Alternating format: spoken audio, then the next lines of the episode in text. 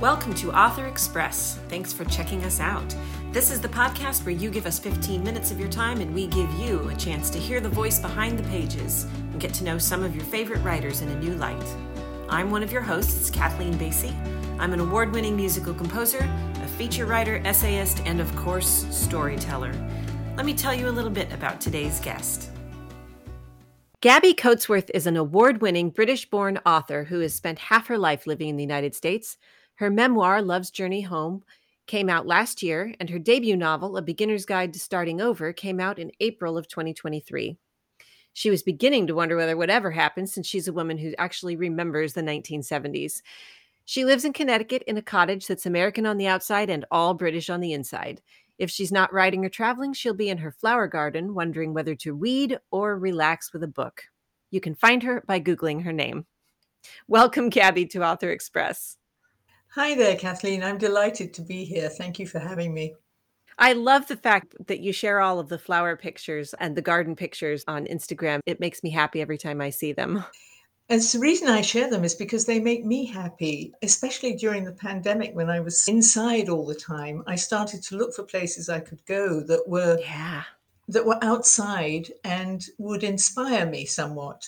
And it turns out hmm there are a lot of gardens around that public are allowed to visit. So that's what I started doing. And it seems that people were doing it vicariously with me Oh, yeah.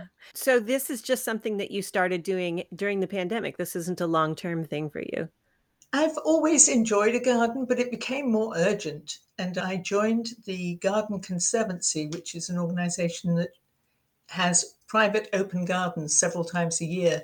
And that was wonderful because you got to see gardens that you normally wouldn't. And you could, Yeah. they were real gardens. You could get ideas for your own one, you know. Yeah. So have you always been a gardener? My kind of gardening, I have to be honest, is if it lives, it lives type of so you're more the you do your own, but really you like to enjoy everyone else's gardens.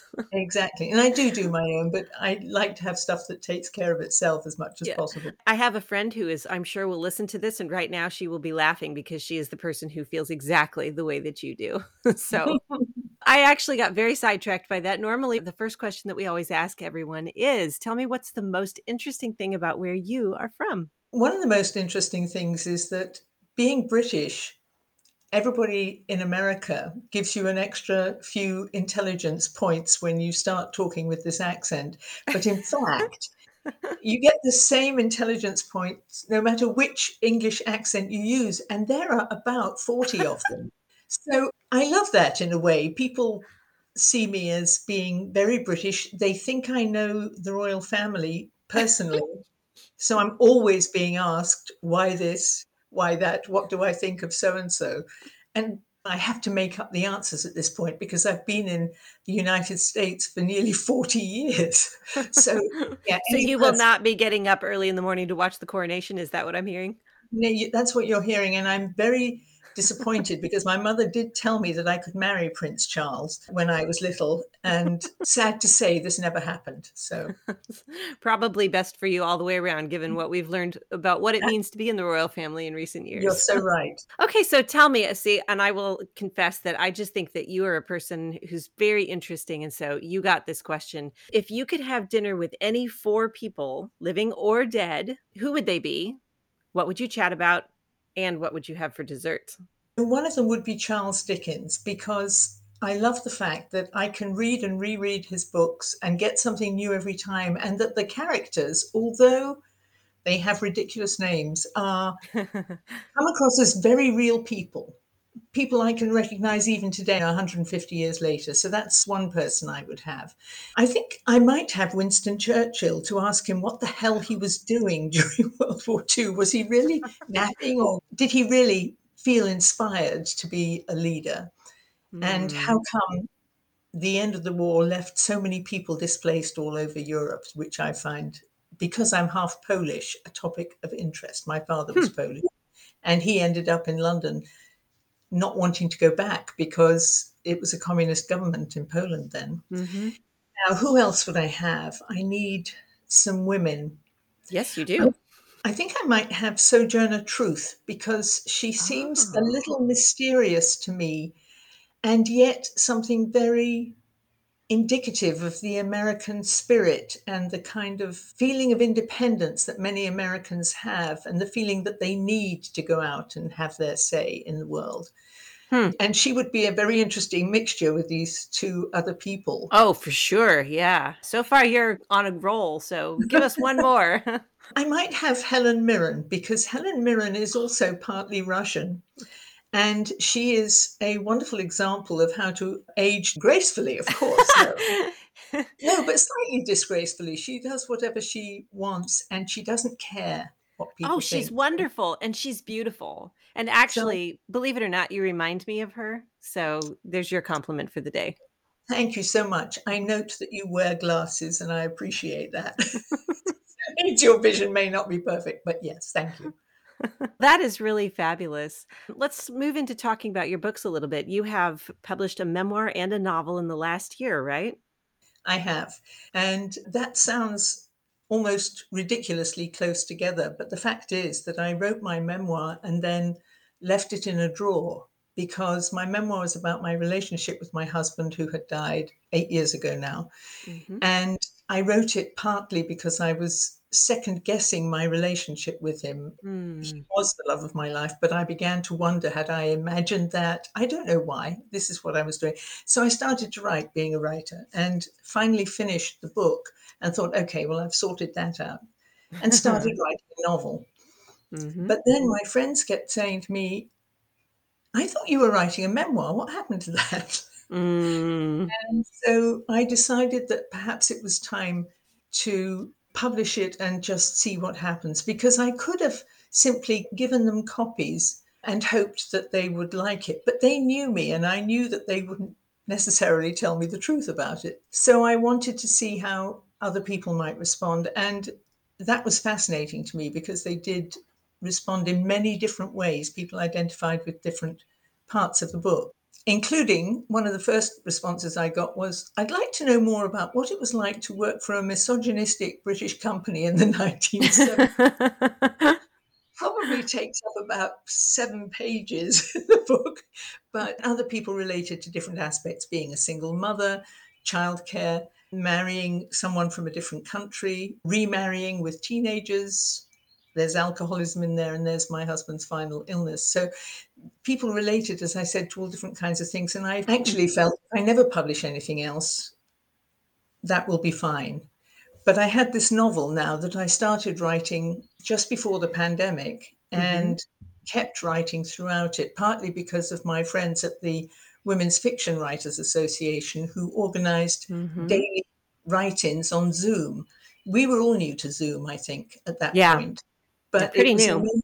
Yeah, it was amazing how quickly we became accustomed to having this on my calendar and simply checking in. And so the thing got done. Yeah. And then it got rewritten. I had an agent. The agent loved it, but the publishers wanted a bit more bookshop in it because the main character owns a bookstore, and so on and so forth. So I rewrote it and sent it back, by which time that agent, the publisher who'd been interested, had moved to another publishing company and was now doing cozy mysteries. Ah. So my agent said rather obliquely, Do you think you could rewrite this as a cozy mystery? oh my I gosh. It's so difficult. Cozy mysteries are not easy to do. Once you've got the hang of it, they get easier. But I said, No, I couldn't. So it came out to be quite a good novel. And I thought, okay, I think I'm going to just let this one out there and see what happens. And Mhm. so it's actually been very well received, I think, by people who are quite relieved that it's an easy read. It's not anything very Mm. sophisticated or intellectual, but it is about people who I feel are real. And of course, as always happens in books, they reflect a little bit of your own character Yeah. and those of your friends. I love the name of it, A Beginner's Guide to Starting Over, first thing. And what I hear in this story that you've just told me is that you have to be persistent. And I feel like that's something that really characterizes what you've been through as an author, right? That's true. You know, I started taking my first writing lessons about 20 years ago. And first of all, I started writing, then I started submitting short stories and things to places, and nobody wanted them. But eventually, somebody wanted them, and I Mhm. kept going. And it, I do have two novels in a drawer that are really terrible. Um, historical novels, interestingly enough, because, you know, I enjoy World War II novels as much as anybody else. Now, of course, we're swamped with them. But right, there's lots of them out there. In those days, they weren't quite so common, but they weren't very good. And it wasn't until I did personal essays and creative things. Some got published, some didn't, but I just kept persevering. And I think what happened in the end was that it wasn't until my husband died and I felt I really had to write something and it mm. became a book. Mm-hmm. It didn't start as a book, it started as essays and I wrote it by hand and so on. I could have given up and just left it in the drawer like I did with my first two novels. But there's that sense that time is passing, of course, as you get older, and that if you don't do something soon, you might fall under a bus tomorrow. So maybe may as well keep going and do it. And the same was true with the novel, with the rewriting and the writing. And now I've got another couple of sequels um, oh. that are half done, but I must persevere to get them done. You must persevere. That's right. So, what is it about writing that brings you the most joy? Funnily enough, for a lot of people, it's getting the original ideas down on paper. Mm-hmm. And I do like that. But what I really like is going back afterwards and making them better. Oh, yeah, me too. I think it's as if I were making something in a woodwork class, a nice table or something, and I can see that it looks like a table and it's useful as a table and so on and so forth but it's when it's all polished and shiny mm. and mm-hmm. beautiful mm-hmm. and the wood grain has come up as you hoped it would and all of that then you feel that you've really created something that you can offer to other people and that's yeah. the satisfaction i get from editing that is absolutely lovely so where is the best place for people to find you online the easiest way to do it is by Googling my name, Gabi Coatsworth, because it's an extremely unusual name. In fact, the only other one I know is someone who stole it and tried to use it to sell some sort of products. so I'm very lucky in that respect, and it is my real name. So um, spell that for us G A B I yeah. and then spell the last name. Okay, it's G A B I. Coatsworth is C O A T for Tom, S for Sam, W O R T H. Yes. It's probably at the bottom of this podcast. It is at the bottom of the podcast, yes. So, in closing, tell us what book or story inspires you the most? I have many that I reread, and I'm not sure that they're inspirational exactly, but they make me happy when I'm feeling a bit down. And they are not anything sophisticated. They are P.G. Wodehouse, who is any book by him almost. He's a wonderful writer in terms of his style and his knowledge. I always have to look things up that I found in there, but his humor is why I read the books. And I mm. think hmm. that it's because I have a sense of humor myself, but I like mm-hmm. see the way that he gets it into a book sort of organically mm-hmm. without having to make a real effort. And so I think there is humor in my books as well, even the memoir, which was in some way sad, but people mm-hmm. enjoyed it because it wasn't all the way through. Mm-hmm. And so that's one of the people. But in terms of an inspiring book, I like the poetry of Billy Collins because it's very human, relatable poetry. So I can't give you a title of a specific book, but one of my favorite poems of his is very appropriate for Mother's Day. It's called the lanyard. And essentially, it's about a boy who's saying that his mother has given him life and hope and food and education. And he has given her a lanyard for Mother's Day because it's made it in the Boy Scouts. And if you can find a little video of Billy Collins reading this online, you will see what a wonderful poem it is. And you should immediately send the link to your mother Oh, very good. Yeah. All right. Well, we will all go do that. So thank you so much for being on Author Express, Gabi Coatsworth. It's been terrific fun. Thanks so much. Thanks for joining us today. We hope you'll take a second to give us some stars or a review on your favorite podcasting platform. We'll be back next Wednesday, and in the meantime, follow us on Instagram at Author Express Podcast to see who's coming up next.